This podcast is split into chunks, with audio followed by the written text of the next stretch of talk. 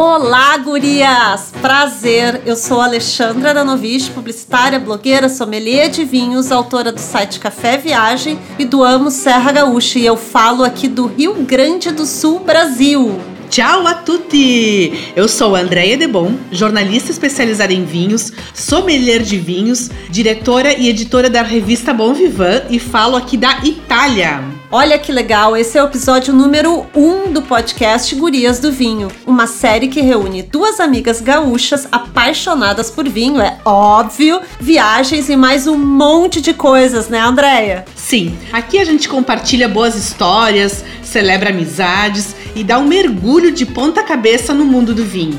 Lembrando também que nós estamos lá no Instagram como arroba Gurias do Vinho. E você pode participar marcando a gente por lá. E além de se atirar de cabeça no vinho, será que vai ter aprendizado por aqui também? Vai, vai sim. Mas tudo de uma forma muito leve e sem chatices. Pois é, gente. A ideia é você ouvir esse episódio com uma taça de vinho na mão, talvez um papel ou celular para anotar algum nome, perfil ou roteiro. Sim, vai ter muita dica boa e motivos para vocês brindarem com a gente. Dicas do novo mundo do vinho e do velho mundo do vinho. Opa, opa! Novo mundo do vinho? Hum, velho mundo do vinho? O que é isso? Já já a gente vai explicar, né, Alexandra? Sim, Andréia, sempre no final de cada episódio vamos aprender alguma palavrinha ou novidade do mundo do vinho. É hora de você que está nos ouvindo pegar a tua taça de vinho para brindar o episódio um. Pegou? Pronta para mergulhar nesse ano universo com a gente? Vamos lá? Então, tchim tchim, Andréia! Tchim tchim! Por onde nós vamos começar? Nos apresentando? Apresentando o projeto Gurias do Vinho? Ou as nossas super convidadas deste episódio que estão neste momento fazendo uma grande expedição pelo Brasil do vinho? Nossa, inveja boa desse projeto dessas gurias. Ouve só, duas mulheres, um carro e muita estrada. Pensa em muita estrada. Essas gurias estão percorrendo estados brasileiros produtores de uva e de vinho. Um super roteiro. E toda essa viagem vai se transformar num livro. Livro ou guia? Bem, quem vai nos contar isso são elas. Logo, logo. Fica por aí, não vai embora. Então, eu acho melhor a gente começar lá pelo início, né, Ali? Quem somos nós? Quem são as gurias do vinho? Ali, tu lembra como a gente se conheceu? Guria, eu não lembro. Mas certamente foi bebendo um vinho, uma vinícola, num concurso ou numa feira, tu não acha? Foi, eu lembro bem. Foi numa vinícola em Bento Gonçalves. Lembro muito bem daquela noite. O evento chamava Brinde das Estrelas. Tudo a ver, né? Tudo a ver. Isso prova que o vinho aproxima. Tivemos tantos momentos juntas lá pela Serra Gaúcha com o vinho que acabamos ficando amigas. Então, esse é um pouco do espírito aqui do podcast. Conversar, brindar, respirar. Nós somos sempre gurias quando brindamos a vida e a amizade. Então, Andréia, me ajuda a explicar por que gurias do vinho. Então, guria, no sul, guria é um termo ou palavra que significa menina, moça ou até para crianças do sexo feminino. Porém, o guria também é usado entre amigas que se chamam assim e não importa a idade, viu? Pois é, eu, por exemplo, se fosse pela idade, não seria mais uma guria. Eu tenho quarenta e nove anos, mas eu me sinto uma guria, uma super guria, quando eu tô viajando, quando eu tô brindando e principalmente entre amigas. E tu, Andréia, te sente assim? Bom, eu nesse momento estou me sentindo uma baita guria. Pensa, estou começando uma vida nova aqui na Itália com meu marido e minha filha de cinco anos. Nós nos mudamos no final de dois mil e vinte e um, mas no passado eu já morei aqui na Itália, onde eu vim estudar enogastronomia, no país hoje que é o maior produtor de vinhos do mundo. Olha que essa tua história rende um episódio aqui, hein? Nós vamos fazer. Mas antes de mais nada, é importante agradecer duas gurias muito importantes para esse podcast Gurias do Vinho. Breve, elas também vão estar aqui contando as suas histórias e brindando com a gente. Primeiro, a Paola Vescovi Barbieri, designer e publicitária que criou a nossa marca e identidade visual. Paola também é gaúcha, mas mora há cinco anos em Portugal. Para conhecer o trabalho dela, é só acompanhar o perfil no Instagram, arroba pvescovib. certo? Logo, logo ela vai estar tá aqui contando a história dela, dando dicas de vinhos portugueses e destinos de enoturismo em Portugal. Paola, querida, adoramos o teu trabalho. E outra guria do vinho por trás dos microfones deste podcast é a nossa diretora e amiga, a Carina Donida, do America Podcast, a produtora responsável por esta série e muitos outros podcasts bacanas. Confere lá em america podcast ponto com ponto b r. Apresentamos a Paola, que fez a nossa marca, a Carina, querida, nossa diretora aqui do podcast. E vamos, então, às entrevistadas deste episódio. Mas antes, mais um brinde, né, Andréia? Merece. Isso aí. Vamos lá? Tchim, tchim. Tchim, tchim. Uhul, gurias! Chegou a hora, então, do grande mergulho na taça desse episódio. Um tibum na viagem das convidadas. Elas estão rodando o Brasil com o projeto Vou de Vinho. Serão dezoito mil quilômetros rodados, vinte e quatro regiões vinícolas, cem vinícolas e onze estados. Que show! Deise da Costa é sommelier, fez diversos cursos de especialização na área de vinhos, desde degustação até marketing. Já morou na Nova Zelândia e teve uma experiência de vinhos na Hungria. Participa de feiras de vinhos na Europa e no Brasil. Presta assessorias para empresas do setor. É idealizadora e ministrante do Vinhos in English, cofundadora da Vou de Vinho, página no Instagram, Expedição Brasil de Vinhos. Foi eleita pela Associação Brasileira de Sommeliers, Unidade Rio Grande do Sul, a melhor sommelier nos anos dois mil e dezoito e dois mil e vinte e um. E a parceira dela na expedição é a Michele Cordeiro, uma técnica de enologia e contadora. Junto com a Deise, ela tem a missão de espalhar a cultura do vinho e formar a maior tribo de amantes das taças do Brasil através do projeto Vou de Vinho. As gurias já fizeram o Rio Grande do Sul, Santa Catarina, Paraná, São Paulo e agora elas falam conosco direto de Minas Gerais. Mas também vão percorrer ainda Espírito Santo, Rio de Janeiro, Bahia, Pernambuco e Goiás. Até Distrito Federal também está no roteiro. Gente, eu nem sabia que Brasília tinha vinho ou uva. Pois é. Bom, então vamos conversar com as duas gurias do vinho, né? E aí, Michele, tudo bem? Por onde vocês andam agora e quantas vinícolas vocês já visitaram? Oi, oi, gente, tudo bem? É um prazer poder estar dividindo um pouquinho sobre essa aventura responsável que a gente se meteu. E é um projeto que está sendo muito legal desenvolver e está na estrada, né? Então, estamos falando diretamente de Minas Gerais.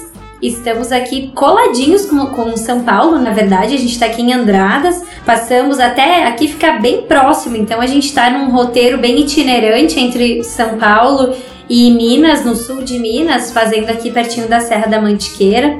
Já fizemos setenta e cinco vinícolas, então de um uau, total de cem uau. Vinícolas aí, setenta e cinco nós já fizemos. setenta e cinco por cento concluído do projeto, então... Olha, de vinícolas, setenta e cinco por cento concluída. Agora, de estrada, a gente deve estar mais ou menos na metade. Nós já fizemos um pouco mais de nove mil e quinhentos quilômetros e a gente estima, na verdade, que vai mais ou menos a vinte, vinte e um mil quilômetros. Então, ainda tem muita estrada pela frente, mas de vinícolas a gente já fez tudo isso. Mas, uau. Por exemplo, Michele, hoje vocês estão aonde, assim? Em qual vinícola? Hoje, na verdade, nas segundas, assim, a gente geralmente tira para escrever o livro e para organizar roteiro, afinal de contas, não é só ir na vinícola. Hoje até a gente visitou uma vinícola que não é do nosso roteiro do livro, uh, porém, quando a gente tem a oportunidade de encaixar outras vinícolas das regiões... a gente encaixa e acaba conhecendo projetos novos como o que a gente conheceu hoje. Mas a gente está na cidade de Andradas e a gente no sábado fez a Casa Geraldo, que fica aqui na cidade. Então passamos o dia lá com eles, aliás, quase à noite, porque saímos de lá, era passada das sete da noite, né? Então é mais ou menos essa a nossa rotina. Legal. Antes da Michele nos contar um pouco mais como surgiu a ideia do projeto, eu queria ter uma perguntinha para Deise ali. Tudo bem, Deise? Olá, tudo bom? Me conta, Deise, quem dirige aí na estrada? Como é a rotina de vocês? Vocês se dividem? Porque a gente estava pensando aqui, eu e a Andréia, como é que faz para fazer um projeto de vinho onde vocês dirigem, degustam, bebem vinho e dirigem, né? Como é que vocês se organizam? Muito bem, essa é uma excelente pergunta, né? Porque deve ser a preocupação de todos, né? E principalmente a nossa, assim. Porque afinal nós estamos falando de álcool e estrada, né? Então, duas coisas bem sérias, assim, que geralmente não conversam, né? E nós cuidamos bastante com relação ao roteiro. Por exemplo, né? Vamos até a vinícola, uma dirige, aquela que está dirigindo na, na ida ou na volta tem que ter o cuidado de cuspir os vinhos. Então, cuspir é, é fazer exatamente a degustação, né? A gente até quando, quando eu dou aula, eu sempre falo para os alunos, degustação é degustação, você vai precisar cuspir esse vinho, né? Então, é o que a gente faz. Aí a gente sempre combina. Um dia, uma vai dirigindo até a vinícola e a outra volta. No dia seguinte, faz o contrário e assim a gente vai indo se revezando pela estrada, né? Legal. E vocês chegam, uma curiosidade, porque eu traria daí um vinhozinho pra quem dirigiu beber quando chega no hotel. Tu chega a fazer isso? Com certeza, inclusive é, quase todas as noites a gente abre uma garrafa, ou então muitas vezes a própria garrafa que foi degustada lá na vinícola, né, o produtor sempre diz, ah, pode levar essa garrafa aí, vocês terminam com ela de noite no hotel, né? E é o que acontece. Uhum. Inclusive ontem à noite a gente abriu um vinho bem inusitado aqui, aliás, duas garrafas, que a gente acabou conhecendo uma variedade diferente, assim, que a gente não, não tinha visto ainda, que é a variedade Ribas. E a gente provou ontem, abrimos duas garrafas que trouxemos de São Paulo. Cada noite a gente vai experimentando alguma coisa. Como é que chama essa variedade, gurias? Expliquem um pouco mais, já que vocês estiveram na vinícola. Se chama Ribas? Sim, Ribas. É uma cepa branca, tinta? É, ela é uma uva branca, por sinal, uma uva muito agradável, assim, um vinho agradável. É um cruzamento, então, né? Estão dizendo por aí que é um cruzamento que surgiu agora, mas na verdade ele não surgiu, ele é muito antigo, na região de Jundiaí, aqui é, ali no interior de São Paulo. E é uma uva que teve cruzamento entre a Syrah e a Seibel. Syrah é uma uva vinífera e a Seibel é uma uva de... é uma Vitis labrusca, né? Então nós temos aí um cruzamento que originou uma uva de mesa. Ele é um vinho de mesa, né? Porque setenta por cento é Syrah e depois trinta por cento Seibel. Duas uvas tintas que originaram uma uva branca. É muito engraçado esse cruzamento aí. E o vinho é delicioso, refrescante. Ele tem um, um frescor desde o nariz até o paladar. Não se compara com nenhuma outra uva branca. Tem um floral, um tropical, então ele é muito incrível, assim. Pois é, e eu acho que vale a gente fazer um adendo, porque a Syrah é uma uva tinta, e a outra também é tinta, tu falaste, né? A que Seibel, é a Seibel, uhum. Que é tinta também. E aí, eu acho que vale a gente uh, conversar um pouquinho, porque como é que a gente consegue elaborar um vinho branco de duas variedades tintas? Uhum. Né? E isso é possível, né, Deise? É possível. Até o vinho em si é muito mais fácil, né? Porque para elaborar um vinho branco com uva tinta, você retira a casca e usa a polpa. Então, elaborar um vinho branco de tintas é fácil. Fácil entre aspas. Agora, cruzamento de duas tintas para sair uma branca, isso aí é quase mágica. Mas é possível, através do D N A. Ah, porque então, na verdade, são duas tintas e através do cruzamento surgiu essa Ribas, é uma uva branca, isso? Ela é, ela é uva branca. Essa que é a parte mais incrível, assim, que a ciência... Eles estão até estudando ainda aqui no I A C de Campinas, ali eles estão estudando ela, enfim, é para ser uma das protagonistas, né? Porque ela se adaptou muito bem na região de Jundiaí, então é algo muito inédito, assim, né? Ah, legal. E ela é considerada uma variedade Vitis vinífera ou Vitis labrusca? Ela é labrusca, é um vinho de mesa, uhum. uh, só que é muito engraçado porque nem deveria, se você provar o vinho, você jamais diria que é um vinho de mesa, jamais, porque não tem os aromas do vinho de mesa, muito menos o, o paladar, sabe? Existe assim, é uma uva vinífera, assim, na prova, na degustação, ela é vinífera total, mas pela legislação brasileira, daí nós temos que considerar de mesa, porque é cruzamento de duas espécies, né? Ah, entendi. Legal. Legal. Uhum. Nossa, foi uma grande surpresa, assim, nós adoramos uh... ter conhecido. Ali, tu ia falar alguma coisa?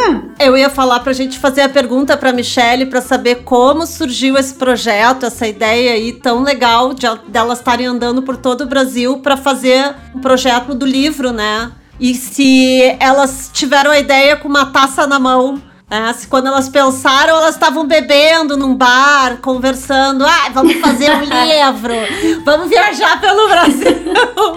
Olha, olha, não foi bem assim, mas olha, a gente se conheceu com a taça na mão mesmo. Mas era de água, né? Nem era de vinho. A gente se conheceu, então, não somos amigas de infância, como muita gente acha. Aliás, se fôssemos, provavelmente não estaríamos fazendo esse projeto juntas, porque eu acho que não daria muito certo. Como a gente acabou criando a amizade depois, né? Primeiro veio o profissional, a gente acaba se dando super bem também, né? Na estrada e tudo mais. Então a gente se conheceu em dois mil e dezenove, foi no final do ano, num jantar de vinhos, claro. Só que nós estávamos em momentos bastante distintos de carreira, porque eu era, então, eu estudei o técnico em enologia no meu no passado, né, na minha adolescência, atuei três anos na área, depois eu estudei contabilidade e eu fiz a minha carreira na contabilidade. E em dois mil e dezenove eu decidi retomar o vinho na minha vida. E foi três meses depois que eu acabei então conhecendo a Deise, que ela tinha recém sido eleita a melhor sommelier do Rio Grande do Sul. Então, o ano passado, dois mil e vinte e um, ela ganhou o concurso, né? Então foi campeã, mas em dois mil e dezenove ela foi eleita. Então a gente realmente estava assim, em momentos bem distintos, só que a gente se identificou muito por valores, assim, valores que vão muito além do vinho. Então, ah, a paixão pelo vinho nos uniu, mas os nossos valores de vida nos uniram muito mais. E a gente sempre gosta de enfatizar isso, porque vai muito além do vinho, muito além daquilo que a gente encontra na taça. E eu falei que a gente se encontrou com um copo, uma taça de água na mão, porque nesse jantar, quando eu cheguei, ela me ofereceu uma a água, né? E foi aí que a, a conversa começou, o papo rolou. Uma semana depois a gente estava marcando um café para conversar, pensamos já num projeto juntas, que era para ser algo como uma página de vinhos, assim, mas tinha que ter algo de diferente, porque nós somos diferentes, então a gente queria algo inovador. Eu falei para Deise assim, ah, Deise, sabe mesmo o que eu faria? Eu pegaria um carro, sairia real pelo Brasil, assim, né, mostrando o que a gente tem, explorando esse Brasil de vinhos que a gente tem e mostrando todo esse dia a dia. E aí ela me olha, branca, apavorada, porque ela tinha convidado quatro amigas para fazer isso, né, naquele ano, em dois mil e dezenove. E cada uma no seu momento de vida e tudo mais, então acabou que ela teve que esperar a Michele chegar para dar ideia, né, Deise? E falar isso, né, e, bom, assinamos o contrato no dia, né, falamos, bom, então Então, ok, vamos fazer. A gente já começou a se movimentar. Dia seguinte, ela me mandou uma mensagem assim: ah, Michi, já falei com a imobiliária. Ou seja, a gente morava sozinhas. Nós não tínhamos verba para fazer esse projeto. Nós não tínhamos governo envolvido, não tinha nada disso. Isso surgiu mais tarde. Então, a gente decidiu que nós íamos sair dos aluguéis e ir morar ambas com a minha mãe. E o projeto começou em março de dois mil e vinte. O que que acontece? Dia dois a gente começa e dia dezessete a gente para. Porque, enfim, por causa da veio pandemia. a pandemia. Uhum. Exato. E então, durante esse processo, né, depois disso é que a gente, então, pensou em, em como viabilizar, de fato, o projeto. E aí surgiu a Lei de Incentivo à Cultura do Estado do Rio Grande do Sul. Aí a gente aplicou o projeto e ele foi aprovado em dois mil e vinte e um. Então, a gente começou a viagem uhum. em outubro. Ah, que legal. Então, a pandemia deu um tempo para vocês para se organizar financeiramente, de uma certa forma, para fazer essa viagem.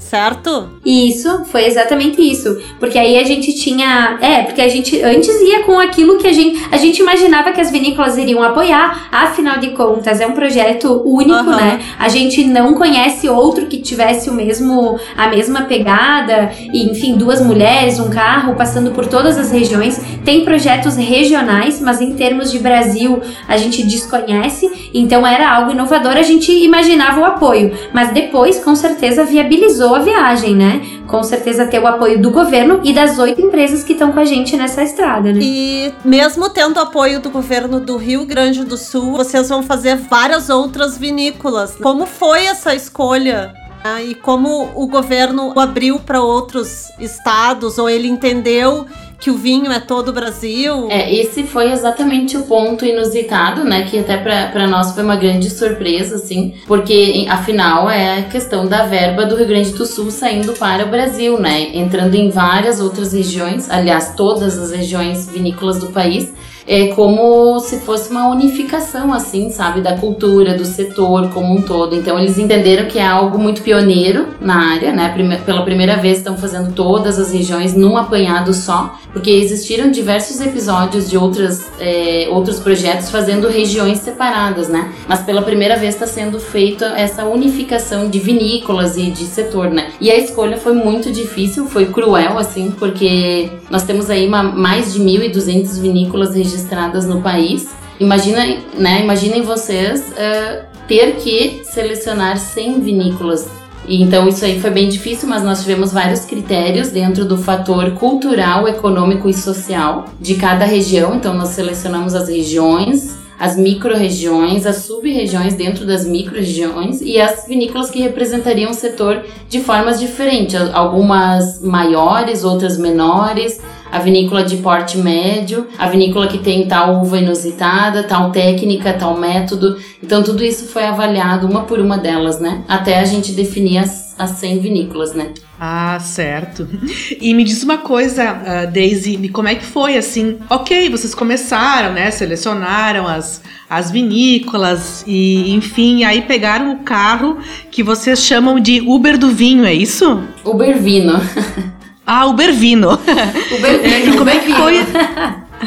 E como uhum. é que foi, assim, por exemplo, vocês, duas mulheres, pegarem a estrada sozinhas? A gente sabe das, das dificuldades que nós temos uh, nas estradas brasileiras, do perigo que se tem uh, dirigindo nessas estradas, não só com relação a trânsito, enfim, mas uh, vocês sentiram até o momento alguma, alguma dificuldade, tiveram algum aperto, sentiram preconceito por serem duas mulheres uh, estando numa expedição pelo Brasil? Olha, essa é uma pergunta muito boa também, porque nós somos muito felizes em falar que, nossa, quando as pessoas sabem, né, até os produtores ou o público em si, né, fica sabendo, ah, duas mulheres e um carro, nossa, nós somos muito bem recebidas, então, graças a Deus, a gente não sofreu nenhum tipo de preconceito, nenhum tipo de comentário, muito pelo contrário, né, uma receptividade, assim, que, que nos surpreendeu bastante, né. Eu, particularmente, viajo há muito tempo e sempre viajei sozinha, O que, o que também é muito perigoso, né? A gente sabe que estradas, tudo isso é um perigo, né? Então, o fato de ser duas mulheres, a gente tem os cuidados, não dirigimos à noite, sempre tentamos pegar a estrada nos horários bons ali, saindo de um certo horário da vinícola para ir pro hotel e tal. Então, a gente tem muito cuidado, não só pelo fato de ser mulher, mas pelo fato de duas pessoas estarem com o carro viajando o país inteiro, assim, né? Mas, assim, do preconceito não, não temos nada a declarar, graças a Deus está sendo muito bem, muito bem aceito. Até é uma surpresa para as pessoas porque incentiva, né? Incentiva tanto a mulher, o que a gente está vendo, assim, nos comentários, ouvindo nos comentários, incentiva tanto as mulheres quanto os homens, porque os homens comentam, poxa vida, como eu queria fazer isso também, né, e não posso e tal. Então tem uns comentários desse gênero aí, tá sendo muito incrível, assim, muito inusitado, né. E tem alguma, alguma história engraçada aí, nesse meio tempo? Mas antes disso, eu quero saber se a Alexandra trocaria o pneu se furasse. Pois é, eu não conseguiria... Tra- é isso que eu, eu queria saber. Não vou dar, a gente não quer perguntar se elas já passaram por isso pra não dar azar, né? Mas eu não teria... Não consigo trocar pneu. Não consigo. Eu não sei o que, que eu faria se eu me apertasse. Eu também eu ia não. Fazer, eu ia baixar o tutorial no Google. Ah. Mas tem um eu chamava seguradora. Pneu fácil. Tem, tem um segredo pra... To... Não é só o macaco que resolve a troca de pneu, né? Se você tiver um vinho, um tinto, por exemplo, na, no porta-mala, ele vai ajudar a trocar o pneu bem mais rápido. Ah, é, boa ideia, assim? boa ideia. O segredo é assim, ó. É, tem que ter um vinho tinto e um saca-rolha por perto. Ah, se tem taça ou não tem taça, não importa. Você limpa o gargalo e dá tudo certo. Então você vai trocar o pneu de forma mais rápida, sabe? Primeiro bebe o vinho, depois troca o pneu. É, eu já achei... Quando a Deise falou, eu já achei que era assim, passava alguém que ofereceu vinho pra alguém. Ah, eu te ofereço esse vinho se tu trocar o meu pneu. Olha, Lina, eu já pensando em beber esse vinho ali pra trocar mais rápido, né?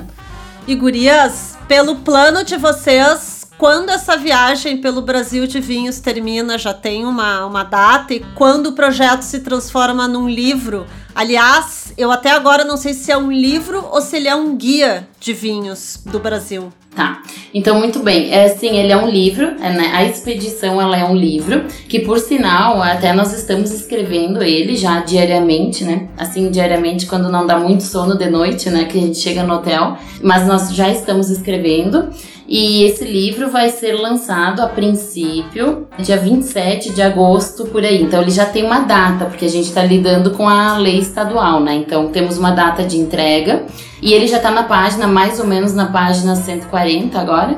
E o fato é que daí, né, como as informações estão bem fresquinhas na mente, a gente vai escrevendo para não perder aquele sentimento, né, da entrevista com o enólogo, com o produtor. E claro que nossa obrigação com o governo é o livro, mas ao mesmo tempo nós estamos gravando tudo, né, filmando tudo, a, toda a entrevista, para futuramente lançar aí uma série com as cem vinícolas, então um episódio para cada uma das vinícolas. É um material simplesmente fantástico, acho que é a primeira vez na vida do Brasil que alguém faz isso com um material tão sólido, né? Das cem vinícolas num, numa pegada só. Legal! Ai, que legal, gurias! Uhum. Muito bem, então.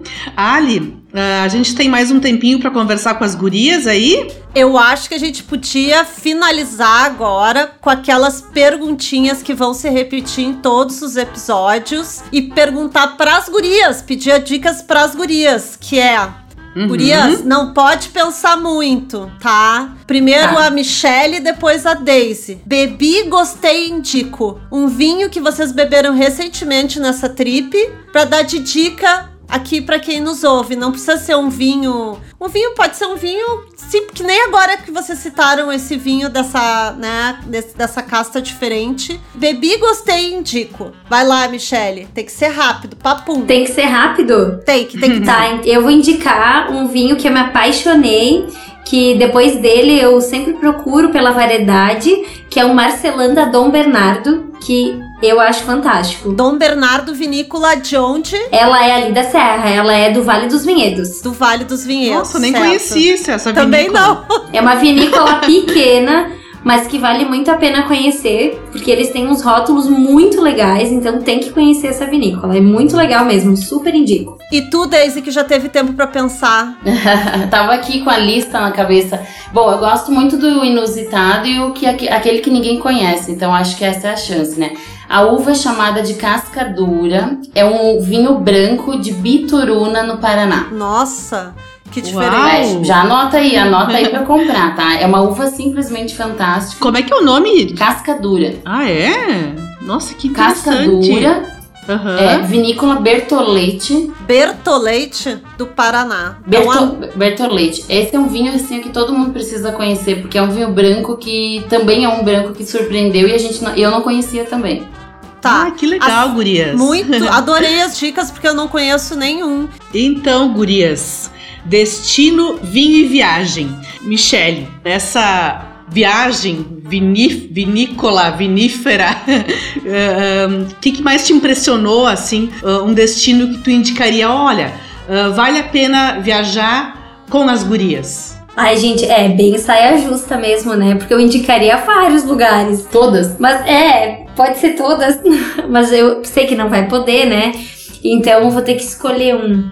Pode indicar um roteiro, né? Não, pode, pode. Na verdade, eu até ia dizer assim, parece até que tô... Uh, ia indicar a última que a gente foi, mas realmente eu vou, vou falar aqui da Casa Geraldo. Ela é uma vinícola que fica aqui em Andradas, que é realmente bem, bem, muito interessante. É um lugar lindo, eles estão inclusive fazendo mais reformas, vai ficar mais bonito ainda. Mas é um lugar que vale muito a pena conhecer. A gente provou vários vinhos e a gente se surpreendeu, assim, muito bons. E além da paisagem ser magnífica. Se eu pudesse falar uma outra paisagem linda, seria a Góis, que fica em São Roque, que também, assim, é uma paisagem de tirar o fôlego. É sensacional a estrutura que eles têm de enoturismo. É linda. Uhum. E eu acho que vale a gente fazer só um parênteses, assim, Ali. Ah. Porque Minas Gerais está crescendo muito o enoturismo. Várias vinícolas estão investindo em enoturismo numa região que, num primeiro momento, era só cafeeira. Então, agora uhum. tem vinhos, tem no turismo. Inclusive, eu conheci a Casa Geraldo há uns, há uns quinze anos, né? E aí eu me lembro que eles estavam começando, existia uma ideia de fazer no turismo. E hoje eu tenho ouvido falar muito bem da Casa Geraldo, porque além de tudo eles têm um restaurante, né, Gurias? Tem, e a gente comeu lá, enfim, né? Passamos o dia todo lá com eles. Chegamos lá às nove e meia da manhã, fomos recepcionadas com pão de queijo, café, pra comer, já pra forrar o estômago, né? Porque o que vinha por aí era bastante vinho, então tinha que estar tá bem alimentada. E, aliás, eles têm um passeio aqui, eles têm algumas opções de visitas, né? Mas uma delas é a visita com o enólogo, que é numa jardineira, assim, tipo um, um ônibus, assim, onde todo mundo vai e é com o próprio, uh, um dos, dos filhos ali, que, que, que é quem comanda a vinícola, né? Que tá envolvido. Então, ele é um dos enólogos. enólogos ali, responsáveis técnicos, enfim, e é ele mesmo que acompanha, conta toda a história de quem viveu a história. A, a pessoa que faz essa visita prova em média vinte e cinco rótulos, vinte e cinco vinhos. Então é muita coisa, dá pra conhecer muita coisa e eles passam o dia todo. Então almoça no restaurante deles, é muito legal e a comida é excelente. Que legal, muito show.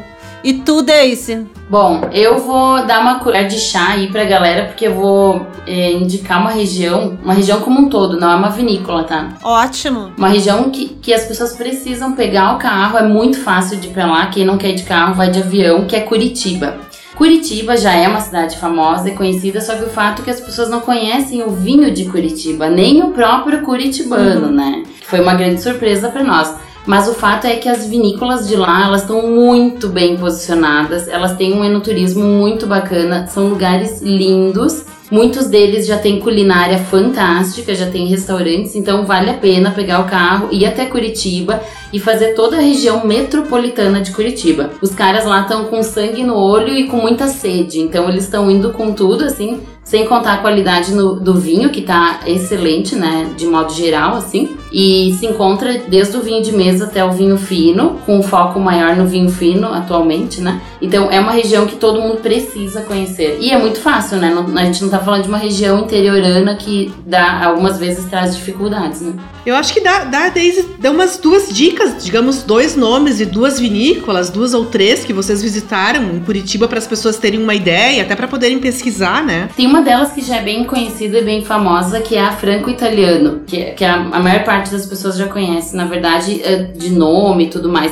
Mas daí o fato é que chegando lá é um lugar muito lindo, assim, vale muito a pena, além dos vinhos, né, e tal. Quando eu digo muito lindo, é que o lugar é de nível internacional, tá? Eles estão, as pessoas estão ali construindo, muitos deles, né, construindo coisas mágicas, incríveis. A Legado também vale muito a pena ir até a Legado, é uma história fantástica, vinhos maravilhosos também. E tem a Fardo, que foi uma vinícola que mais me impressionou. Fardo, quando a gente fala, todo mundo lembra do vinho de mesa, mas eles têm um vinho fino, tem espumante de altíssima qualidade e eles estão criando um complexo muito lindo lá, com um restaurante e um receptivo bem agradável e bem confortável, assim, com wine bar e tal. Então essas aí, Legado, Fardo, Franco Italiano e tal. A Cave Colinas de Pedra, que é uma vinícola com armazenamento de espumantes dentro de um túnel de trem. O cara comprou um túnel de trem, pra vocês terem uma ideia. Isso é ele, ele é, isso aí foi muito inusitado, muito incrível. Fica por ali também, é muito perto pra ir. Vale muito a pena. Você entra no túnel pra caminhar lá dentro e lá pelas tantas encontra um monte de espumantes envelhecendo, né? Imaginem que é um túnel de quatrocentos e vinte e nove metros. Um túnel Nossa. De trem. É uma coisa impressionante. Que legal. Mesmo. Muito é incrível. Só as dicas uhum. do cara. Ou oh, posso falar mais uma?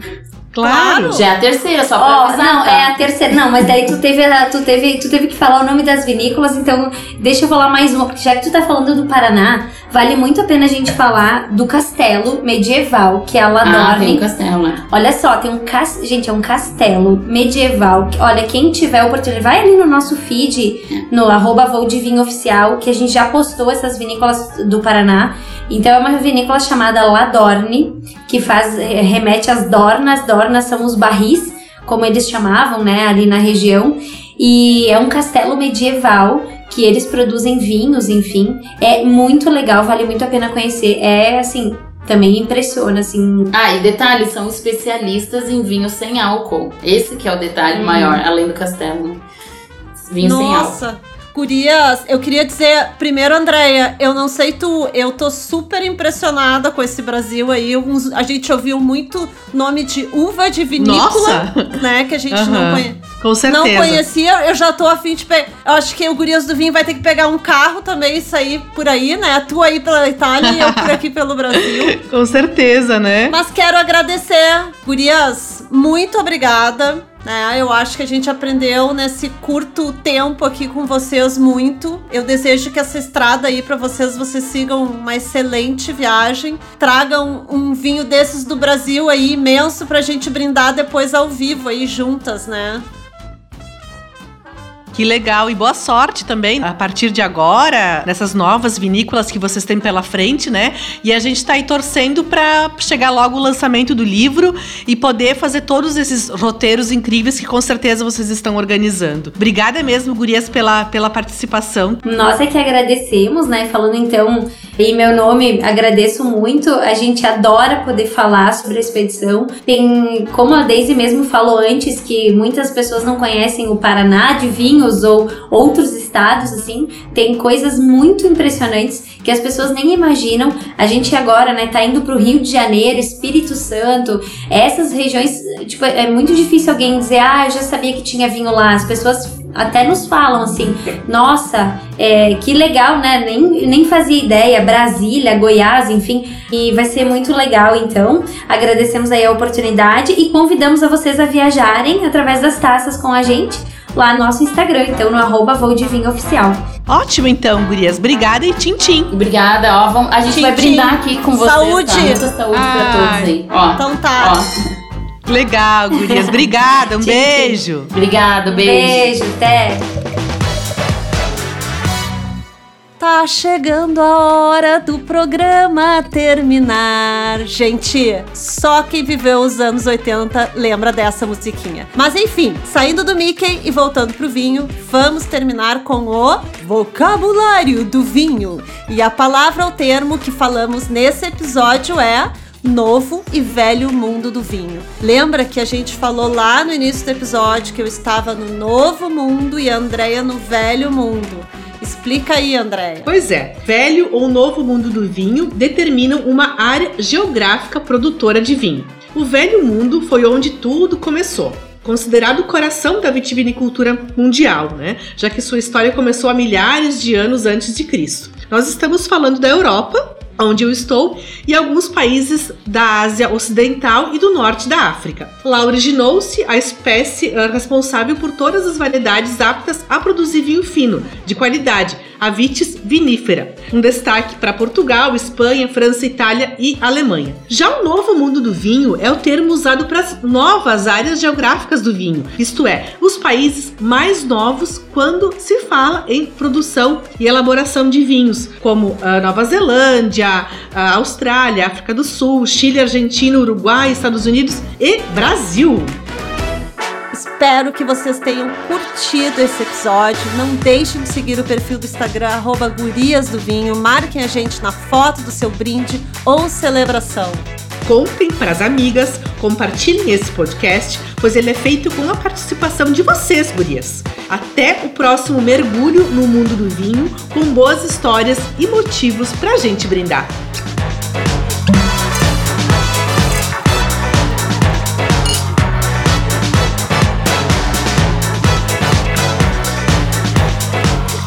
Gurias do Vinho é uma produção America Podcast.